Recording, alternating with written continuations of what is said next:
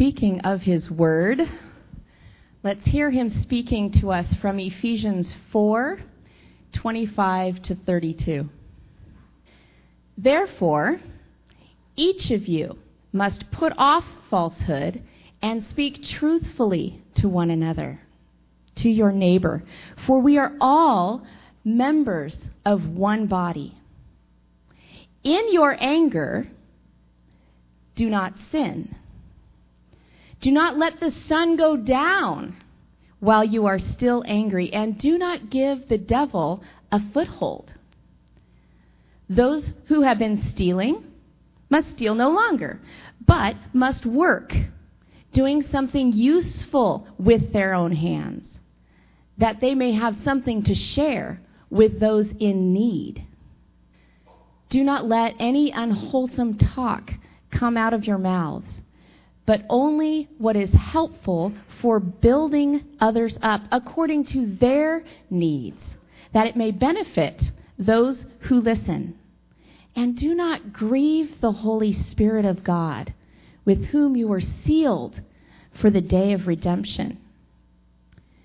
Get rid of all bitterness, rage and anger, brawling and slander, along with every form of malice. Be kind and compassionate to one another, forgiving each other, just as in Christ God forgave you. Thanks, Cynthia. Good morning. Good to be with you this morning. It's been uh, a while since I've been in the pulpit, so it's just great to be back with you teaching the Word again. Today we are going to talk about a subject I think, I hope, we can all relate to, and that is clothing. Just to make sure we can all relate, can you raise your hand if you're wearing clothing today? Okay, I see some people who didn't raise your hand. You're making me really nervous, okay? Yeah, we all wear clothing. We put it on in the morning. As they say, clothes make the man or the woman. So today, we're going to start something new. You know, it's hard sometimes for people to know that we are Christians because it's not that obvious. We blend in. We look like others, and yet God wants us to stand out. So today we're going to start something new. The elders have decided that all of us at Cole are going to wear white robes from now on all the time. So we're all going to get robes. We're going to, you can buy them in the back at the table, nineteen ninety-five plus shipping and handling. We've got a great deal for you. And that way, everywhere you go, you know, we're going to be wearing white robes in heaven, right? So may as well start it now. And uh, you can choose your size. No.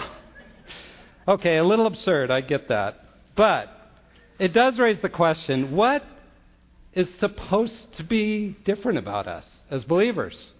How should we stand out? How do people know that we're Christians? Clothes don't show that you're a believer. So what does? We're studying through the book of Ephesians. In the first three chapters, uh, we've labeled sit. Sit, walk, stand, the three sections. And sit describes all the things that God has done to change us internally. How he's predestined us. He's chosen us. He's called us. He's redeemed us.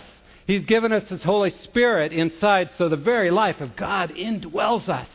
He's given us His gifts to live out in how we love one another. He's done all of that. And yet sometimes it's hard for people to see the reality of what's gone on inside. God has really recreated us as a whole new humanity. But Paul, in this last part, this section of the book of Ephesians, is passionate that we would truly begin to show it. That people could look at our lives and we would truly live as the new humanity, that we would live differently than the world around us, that we would show the world that His kingdom has come, that the kingdom has begun already, that in us, life in Christ is real, and it has started already. So how do we do that? How do we show this new life? Well, last week, Josh taught the section just before ours today, and in the last few verses of his section, it says this. We're starting in verse twenty-two of Ephesians chapter four, that in reference to your former manner of life, you lay aside the old humanity. You lay aside the old humanity. And by the way, the term he says there, lay aside, is really a term talking about clothing. Just like you take off old clothes, you lay aside the old humanity, and you put on the new humanity, says this, which is being corrupted in accordance with the lust of deceit, and that you be renewed in the spirit of your mind, and verse twenty-four, and put on the new humanity. And again, that word for put on, that description is like putting on new clothes. Put on the new humanity, which in the likeness of God has been created in righteousness and holiness of the truth. Now at the end of the chapter, the next few verses, he gives us five articles of clothing we're to put on. We're to put off the old, put on the new. Or as I would like to describe these five elements of clothing, they're five virtues. Now virtue is an old-fashioned word, but I think it's a wonderful word for what he's saying here, that when you put on the new humanity, when you choose to live as Christ has truly made you, you let the life of Christ flow through you, that it is virtuous. Definition of virtues, the first two definitions were moral excellence and manly strength. God wants us to live with moral excellence and manly strength, or womanly strength if you prefer, but with strength. To not be caught up in the world and live like everybody else, but to live in this new way, to put on our new clothing. So he gives us five practical ways that we are to do that, five examples to show us. They're not comprehensive, but they give us five examples to give us a picture of what this new humanity should really look like as we walk through the mess of life. So let's pray, and then let's look together at this passage. Lord, how we need to hear from you this morning. We admit it's so easy to live in the old humanity, to wear the old clothing and kind of wear our pajamas all day with the feet in them, the flannels, and we never take them off and put on the new clothing that you've called us to live in. So, Lord, help us today to know how to do that so that we might choose to live as the new people, the new humanity that you have created us to be. We pray in Jesus' name. Amen. So, five virtues, five articles of clothing we're to put off and put on. The first one, verse twenty-five. Put off lying and put on truth. Speak truth. Put off lying, speak truth. Notice what he says. Laying aside falsehood, or falsehood just doesn't sound quite as direct as lying. Put off lying, speak truth, each one of you with his neighbor, for we are members of one another. Now, some of us, I know, are kind of thinking, well, phew, at least this doesn't apply to me because I don't lie. I'm a truthful person. Really? Well, let's think about this a little bit. We live in a world where we lie to each other all the time. It's part of our culture. We exaggerate the truth a little bit to make ourselves look better than we really are. We hide the truth to protect ourselves from reje- rejection. That's a form of lying. We lie to avoid taking the blame for things. Point the finger at other people. We don't aren't honest about that. We lie to avoid hurting someone else. Business people lie all the time. Business people say things like, "Oh yeah, I'll have it for you by Wednesday," when they have no intention of having it for you by Wednesday, but they're just telling you what they think you want to hear. As one of our elders, we were studying this passage together last Monday, one of our elders said, who has many years, spent many years in the business world, said, virtually everyone you work with will eventually lie to you. A bit cynical, but I think it's true. It's part of our world. It's part of the old humanity, right? Because we're so afraid of telling truth. So we lie to make people think we're better than we are. We tell little white lies because we think it doesn't matter. Doctors lie to their patients about how sick they are to avoid taking away hope. and it doesn't really help in the long run. My our brother-in-law was diagnosed with, I think it was stage four pancreatic cancer. The doctor said, hey, no problem, I can deal with this, I can make you better. I can't make you better than you were before you got sick, but I can make you as good. Well, that was a lie. Uh, that advanced the pancreatic cancer is terminal, period. But he lied. That's the old humanity, trying to control life for our own ends, to protect ourselves sometimes. And in the long run, it doesn't help. How about promises? Do you keep your promises? Do you speak truth by keeping promises? Or do you speak promises and then not keep them? One of the ways that, as I observe in the Christian community, that I think we've violate this a lot is we've spoken promises in our marriage vows to say, I will stick by you no matter what happens. And yet divorce runs rampant in the Christian community. We violate our vows. We lie to one another. Oh, but Jackson, you don't understand how I, how painful it is. God does. You spoke something.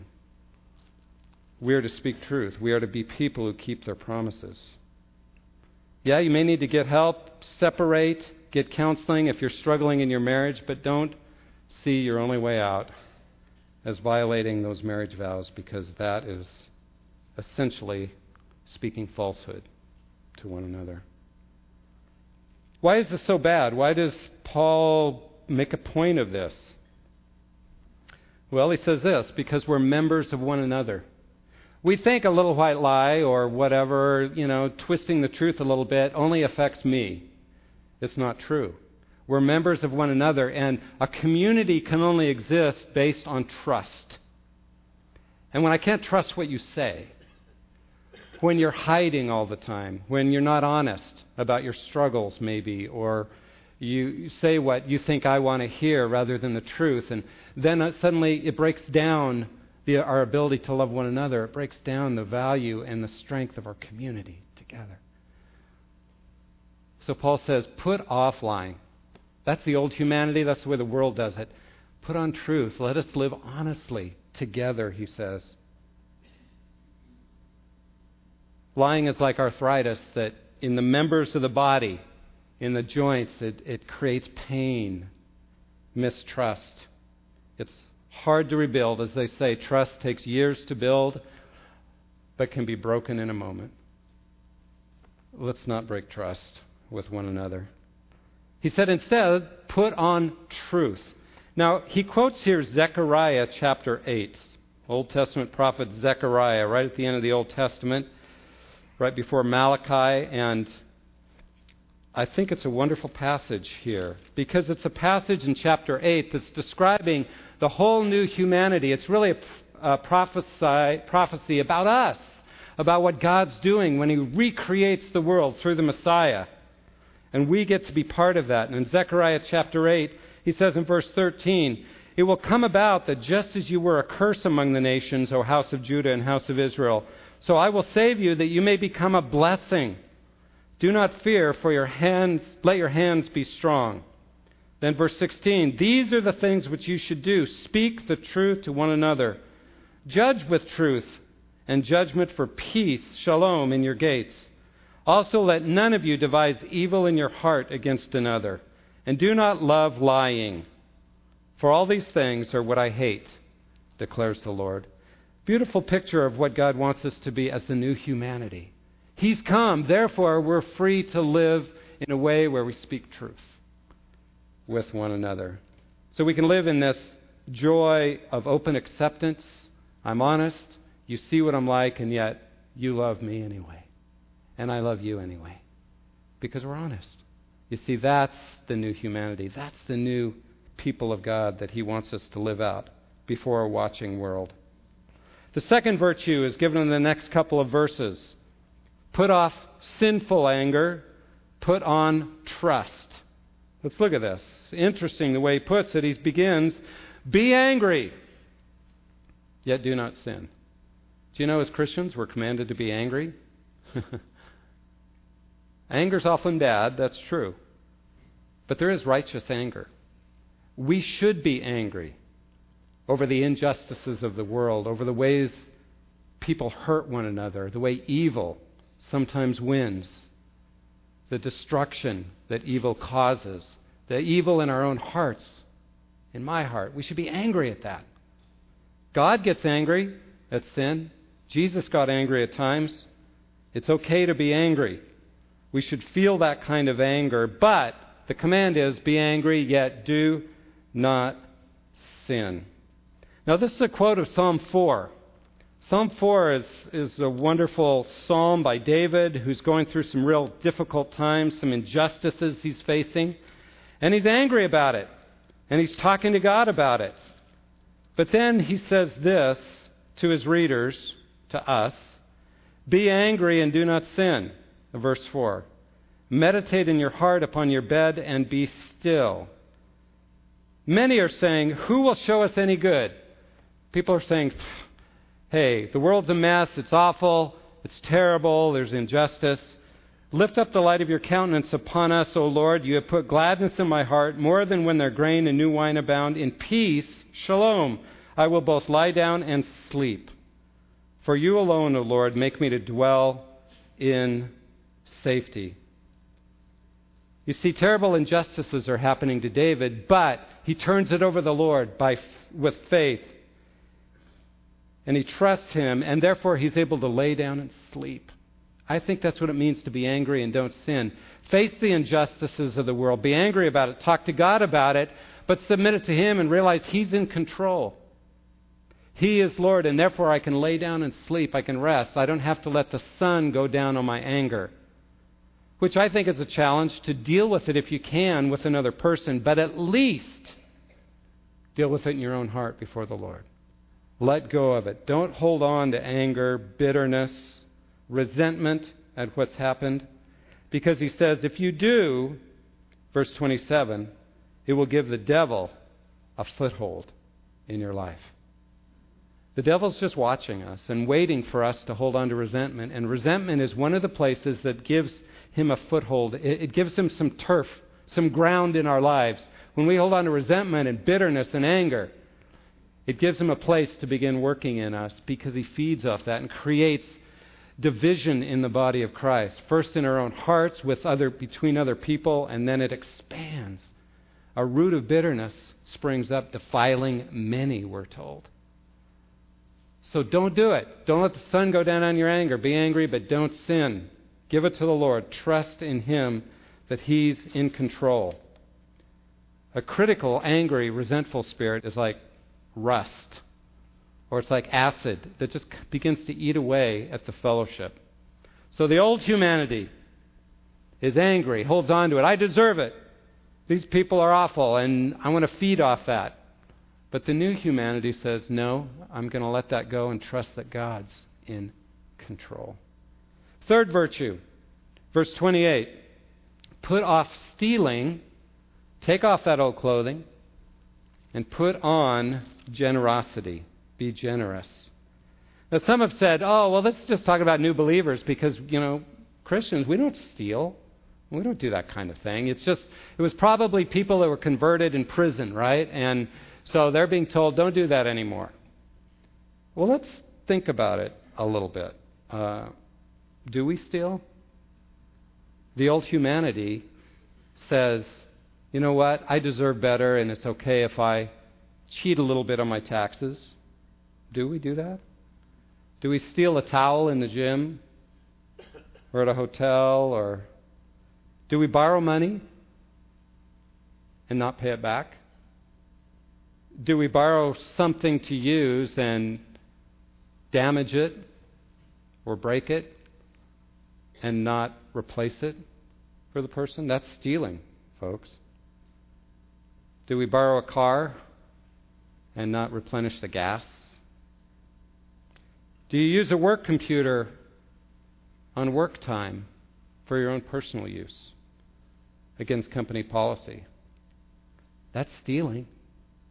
It's stealing. Do we cheat the bank on a default mortgage without going to them and working it out? that stealing? I think it may be. You see, the attitude tends to be of the old humanity, right? The old man, the old person in us, the flesh, is I deserve better than I'm getting. I put in a lot of work at this job, and so far, so if I steal a little bit from him, I deserve it. The world owes me. Therefore, it's okay if I take what I really deserve. Folks, that's the old humanity speaking. And he just says, put it off. That's ugly. That creates division and destruction, and that's a terrible witness. But God's new humanity is this, and I love this picture. He says, you'll labor, performing with your own hands what is good. And that's the word. They're not useful, but good, so that he will have something to share with one who has need. You see, the new humanity says, I want to work hard. I want to do my best at my job so that I, it's good work that I'm doing, and so that I will earn enough to meet my basic needs, and then I'll have more to share with others so I can live a generous life. The world says, I'm going to get by with as little bit of work as I can and get as much as I can. The government owes me, everybody owes me, et cetera. But the new humanity says, no, I'm going to work hard. There's a wonderful theology of work in this one verse. It says, first of all, don't steal, don't cheat. Secondly, work hard at your work. Do your best work as unto the Lord. Third, do good work. Not just work hard, but do good work that both you and God can be proud of. And then finally, use your earnings to bless others who are in need. Wonderful theology right here of work and how we are to approach it. I really like the play and the book, the story of Les Misérables. Maybe you've seen it. The movie's pretty good, not quite as good as the, the play, but it's a wonderful story of Jean Valjean, who steals a loaf of bread to try to feed some of his family, gets thrown in jail. He spends, I think it's eighteen years in prison for it. He gets out. He's a bitter, angry man. But he runs into a priest who shows him incredible grace, and it changes his life. And as the story goes on, he spends the rest of his life becoming a successful businessman so that he can use what he earns to bless others. That's a picture, folks, of the new humanity, because we've been touched by grace to want to pour that out to others, to live generously. Generosity allows the new humanity to grow healthy and strong and allows Christ to be seen in how we bless one another. Don't steal, he says. That's old. Instead, put on the new humanity. Fourth virtue. Fourth item of clothing to put off and put on. Put off rotten words. Instead, speak grace. Put off rotten words. Instead, speak grace. Verse twenty-nine, let no unwholesome word. The word is really rotten. It's used every place else in Scripture of either rotten fruit, you know, moldy and yucky, and it's just bleh, or rotten fish. Now just picture this for a moment. If you need to close your eyes, do that. And picture you're talking to someone and out of their mouth is coming rotten fruit that just splatters on you. And a smelly, ugh, gross, rotten fish that just goes and slides down your shirt. Gross, huh? That's the picture Paul's trying to get here. Don't let any rotten word come out of your mouth. Smelly, putrid, corruption, because it spreads. It's ugly. These are words that are critical, slanderous, putting others down, words that are full of talking behind others' backs, feeding other people's bitterness, telling gross sexual or coarse or racist jokes that are slimy and wrong, any kind of word that just does harm. That's the old humanity. It's yucky. And the trouble is, when it comes out of your mouth, it's really hard to clean up, isn't it? Rotten fruit, rotten fish. I mean, it gets on everything, and it's smelly, and it's just, ugh, And you know what I'm talking about. Words have come out of your mouth and you went, oh no, I wish I hadn't said that. I was at a family reunion and we were gathered around talking, having fun, and I kind of came out of my mouth this sort of joke that just was not good in itself. It wasn't that good, but then I realized sitting right there was my niece who had spent a couple of rounds in rehab, and it It, it just, what I said related to her in a very, very, very negative way. And I tried to clean it up. When I realized, as soon as I said it, I told her I was sorry, and we kind of talked it out. But, you know, it just it just sits there. It's putrid. It's ugly. It's not nice.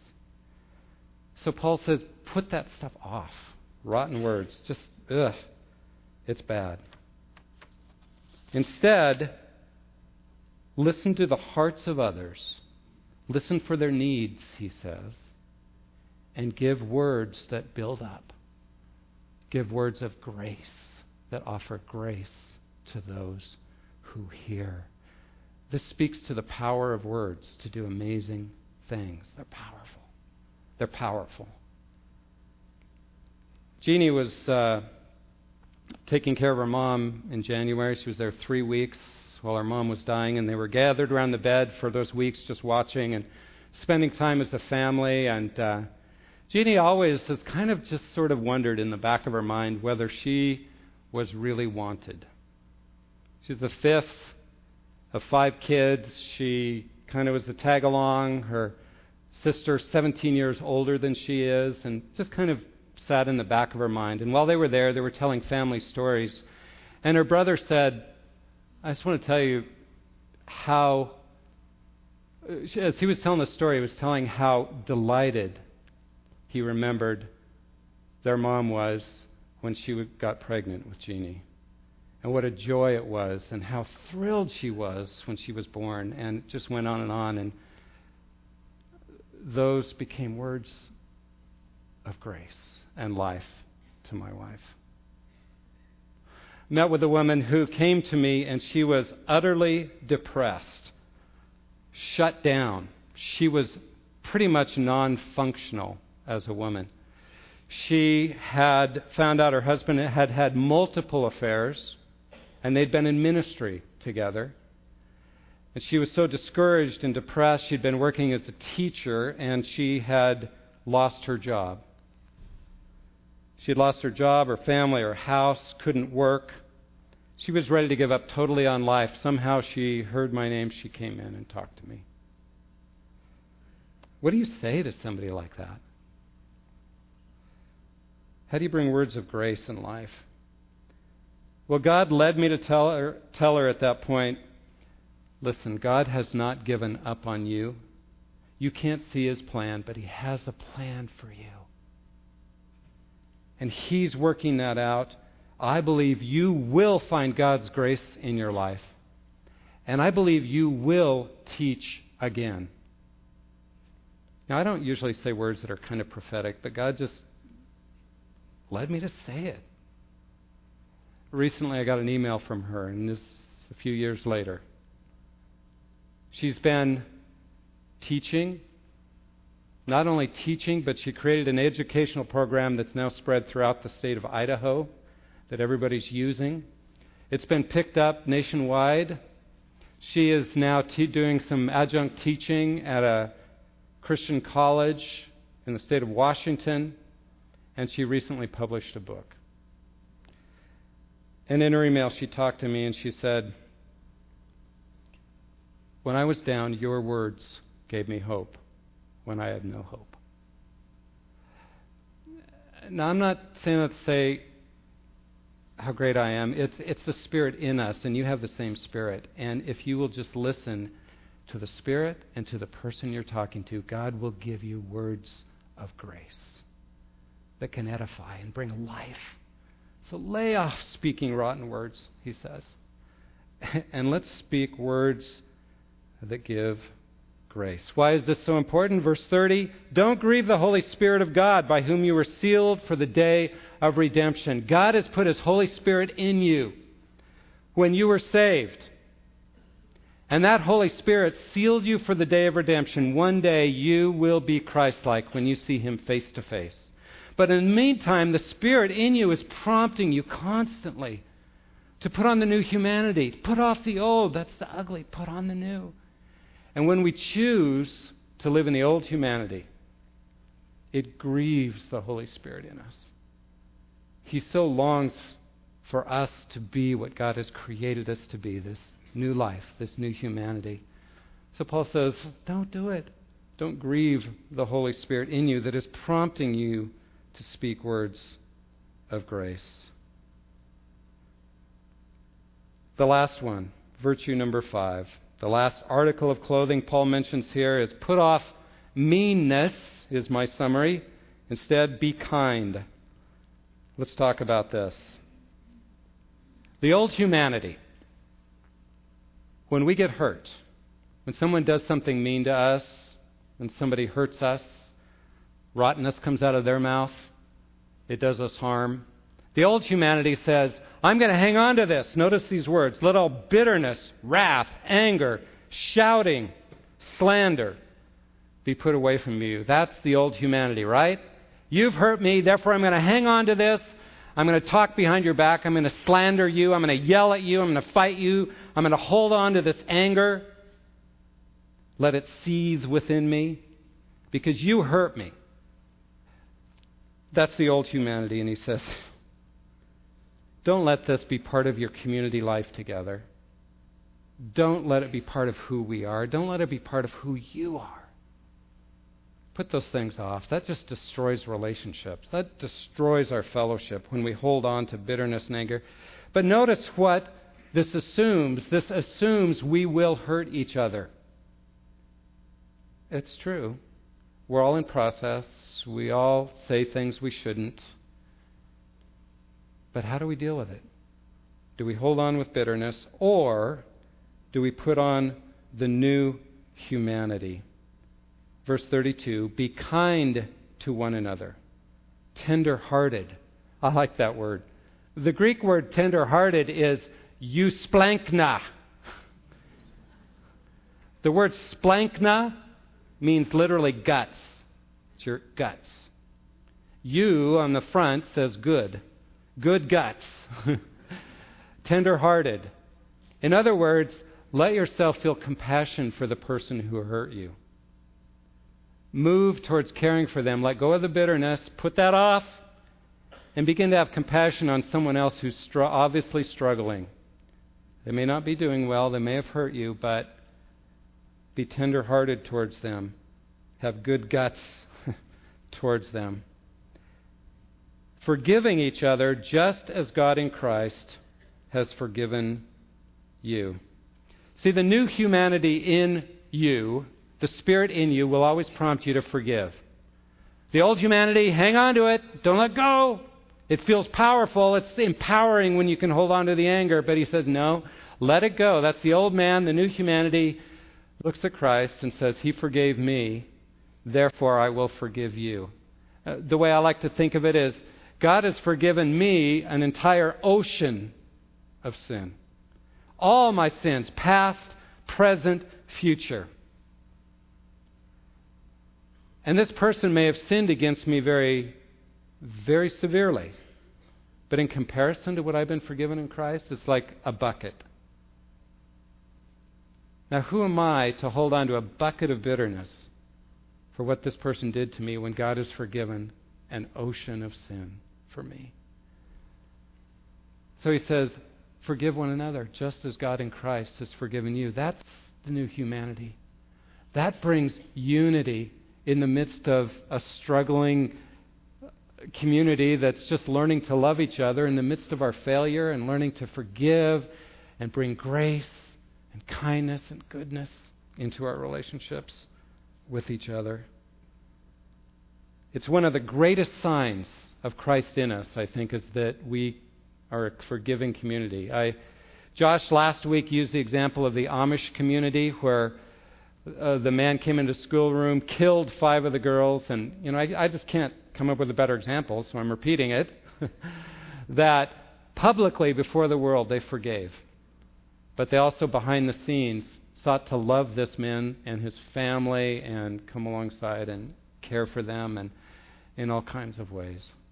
That is the new humanity at work. May we be people who can forgive in that way. We can't do it ourselves, but it's the life of Christ in us. Being able to forgive and let it go when others hurt us. And it shows the kingdom of God is here. The kingdom is a kingdom of forgiveness. He's forgiven me, now I can forgive you. That is the new humanity, the kingdom of God. God is real. It's wonderful. God's done amazing things for us as we've been studying through the book of Ephesians. And He's truly made us new on the inside. But now Paul is saying, okay, it's time to let it show on the outside, not by what you wear, literally, but by what you put off and what you put on and live out as the new people of God, who reveal to the world that the kingdom has come, that Jesus is real. Now, it's not easy, right? We can't do it in ourselves, but we have His life in us. That's the new covenant. He's forgiven us, and if and if you're feeling guilty because you've been living in the old humanity too much, His word to you is, I died for that. I've forgiven you. Come to me for forgiveness. Don't wallow in your sin. Come to me and enjoy my cleansing life in you. And then turn and depend on me. Lord, I'm sorry. I've been living in the old humanity. Help me to turn. Let go of bitterness. Let go of these things. And begin to live in your strength, in your life. Live through me. Love through me, Lord. And that's a prayer He will answer. Let's pray. Oh, Lord, your gift of the Spirit is an amazing thing in us. By faith, we thank you. Help us by faith to live as citizens of your new kingdom, this new humanity, to put off the old, let it go, so that we might be your newly redeemed people in the midst of a dark world. We pray in Jesus' name. Amen.